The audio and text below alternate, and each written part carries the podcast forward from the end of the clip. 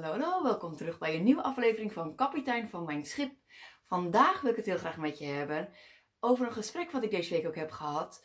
Um, met iemand die vroeg: Wat nou als ik zo ontzettend mijn best doe met mijn kind, maar ik heb meerdere kinderen rondlopen en ik word gewoon heel erg boos op mijn kind?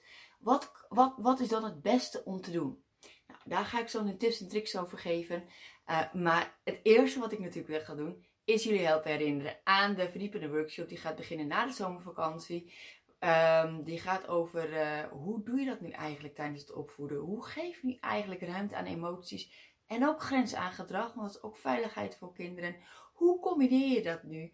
Dat is best, het kan best een uitdaging zijn om kinderen op te voeden. Het is echt niet elke dag even makkelijk. Nou, de, met name de emoties boos, bang en bedroefd zijn vaak de emoties waar we als ouders best mee kunnen worstelen. En daar ga ik dan uh, per avond uh, 2,5 uur dieper op in en tips en tricks met jullie delen wat je daar dus mee kunt doen. En uh, ja, ik hoop je daar te ontmoeten. Het beloven hele inspirerende avonden te worden. En ik zie je daar heel graag. Maar nu wil ik heel graag verder. Hoe is dit gesprek nu überhaupt verlopen deze week met deze persoon? Het was echt uit pure interesse. Meerdere kinderen. Ik word boos. Het lukt me niet. Ik doe zo mijn best. En ik word boos. Nou, één, heel belangrijk. Iedere ouder heeft dit. Dat is echt even belangrijk om te weten. Geen ouder is volmaakt. Uh, ik ook niet. Uh, en jij waarschijnlijk ook niet. Dus um, ja, it's part of the deal. Niet om het daarmee goed te praten, maar wel niet om te bespreken wat is goed om te doen. Nou, wat ik heb gemerkt is toen ik uh, um, ja, ook wel eens boos was toen ik de kinderen nog thuis had allemaal. Wat ik heb gedaan is naar, de kind, naar het desbetreffende kind toe lopen en mijn excuses aanbieden. Mijn excuses aanbieden dat ik me zo had laten gaan, dat ik boos was geworden en dat dat niet de bedoeling was geweest om het kind, uh, ja, om me zo te gedragen. Dat, dat, daar nam ik altijd mijn eigen verantwoordelijkheid voor. Uh, dat is niet de bedoeling. En door al dit te gaan doen, door mijn excuus aan te bieden aan dit kind, wat ik merkte daardoor, is dat ik mezelf de ruimte gaf om niet volmaakt te hoeven zijn. Dat ben ik gewoon niet. Ik gaf toe, ik ben ook een mens. En daardoor konden mijn kinderen ook de ruimte gaan ervaren dat als zij een keer boos waren geweest op mij, of onredelijk waren geweest, of een weerwoord hadden gehad, of brutaal waren geweest, en ik echt zei: Wacht eventjes, zo gaat dat niet. Uh, dat zij na afloop uh, op een gegeven moment ook naar mij toe konden komen. En ook zeiden, konden zeggen: Sorry man, dat ik net zo brutaal was. Of het spijt me man, dat ik zo net tegen je schreeuwde. Dat was eigenlijk niet echt redelijk voor mij. Dat ik echt uh, door zelf het voorbeeld te geven, door sorry te zeggen uh, en dat uit te spreken, dat ik daarmee mijn kinderen ook het voorbeeld kon geven dat het oké was. Of dat het niet oké okay is natuurlijk om boos te worden, want dat is niet wat je wil. Maar als het gebeurt, dat het menselijk is en dat je daarvoor je excuses kunt aanbieden. Nou, wat is nog meer een ding als kapitein van jouw schip wat jij kunt doen als je merkt dat je uh, boos bent geworden? Nou, ik denk dat het heel belangrijk is sowieso om eerst voor jezelf te gaan ontleden. Wat is nou hetgene geweest wat mij eigenlijk heeft getriggerd?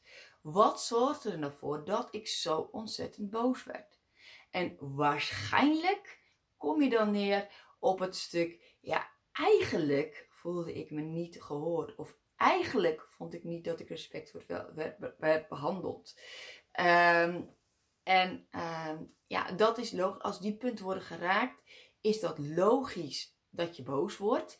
Want waarschijnlijk is dat ook een oude trigger uit het verleden. Uh, wat dan wordt geraakt, waardoor je heel snel automatisch in je brein komt om direct te reageren in boosheid. Nou, wat kun je nou doen als kapitein van jouw schip als je erachter komt van ja, in deze situatie eigenlijk vond ik niet dat ik respectvol werd behandeld. Of eigenlijk vond ik dat ik, dat ik niet werd gehoord als ouder. Uh, dat ik wat gezag kwijtraakte als ouder. Of iets wat, iets wat bij jou speelt. Um, wat belangrijk is, is dat in zo'n situatie en je komt erachter van dat dit is wat er bij mij speelt, uh, dat je de schuld weghaalt bij het kind. Dat je leert te zeggen, ja, mijn kind was, um, had geen respect, toonde geen respect, waardoor ik boos werd. En mijn kind was brutaal of mijn kind luisterde niet, waardoor ik boos werd. Mijn kind deed dit niet, waardoor ik boos werd. Als je op die manier reageert, kapitein van jouw schip, wat je eigenlijk doet, is dat jij voor jezelf een excuus maakt dat jij je op een bepaald moment zo mag reageren. En wat heel belangrijk is, is dat je eigenlijk um, jouw kracht, jouw macht om te kunnen veranderen in de handen legt van jouw kind. Want als jouw kind niet verandert, als jouw kind niet beter gaat luisteren, als jouw kind niet direct luistert, als jouw kind niet respectvol met jou gaat omgaan, dan mag jij altijd weer boos worden opnieuw. Dat is eigenlijk wat je dan zegt. En uh, als je nou zou stoppen met de schuld geven aan het kind, van als mijn kind verandert, dan ga ik wel minder boos worden. Nee, als jij nou bij jezelf leert kijken en je eigen verantwoordelijkheid leert nemen van hé, hey, en ook gaat beseffen dat elk gedrag wat een kind laat zien, dus ook het niet luisteren, het, het brutaal zijn, eigenlijk een hulpvraag is van een kind. Het kind heeft eigenlijk een behoefte wat niet zo handig wordt gecommuniceerd. Dus beter slechte um, ja, hoe zou ik het zeggen, slechte aandacht, negatieve aandacht, dan helemaal geen aandacht.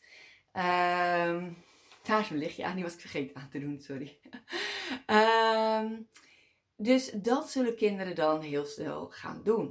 Um, en als je voor jezelf dus gaat kijken van, hey, als, wanneer is nou eigenlijk de laatste keer geweest? Dus niet jezelf de schuld geven, heel belangrijk maar jezelf je eigen verantwoording nemen. Dat zijn twee hele verschillende dingen. Laat er even heel duidelijk zijn. Je eigen verantwoordelijkheid pakken. Um, door bijvoorbeeld te, denken bij jezelf: wat voor hulpvraag zou hier nou eigenlijk achter kunnen zitten? Dan zul je er waarschijnlijk meestal wel heel snel achter komen. Hmm, Wanneer is de laatste tijd dat ik eigenlijk de liefdestaal van dit specifieke kind heb gesproken?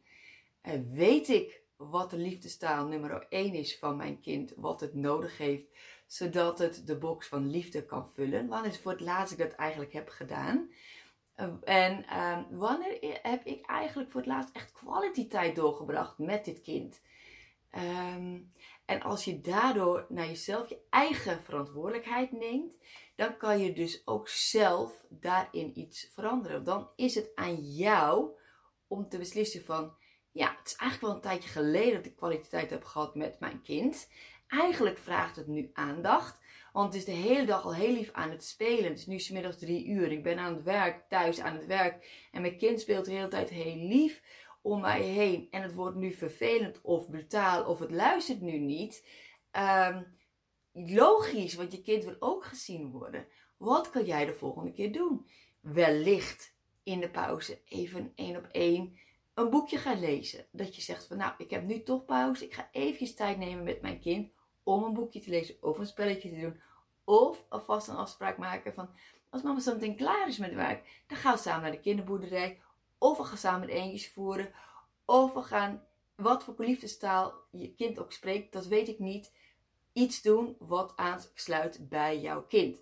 Wil jij tips en tricks over dit onderwerp wat betreft um, de, de liefdestaal van je kind? Kijk dan een aantal episodes terug. Toen heb ik het gehad, ben verdieping ingegaan over de verschillende liefdestalen van je kind. Dat is belangrijk om te spreken. Um, en tijd door te brengen met je kind. Nou, wat je kunt doen op zo'n moment zelf, als je merkt van, hey, mijn kind luistert niet, is um, niet respectvol richt tegen mij of wat dan ook. Dat je dat, je dat opmerkt uh, en dat je dan de vraag kunt stellen aan je kind: wat heb je nu eigenlijk nodig?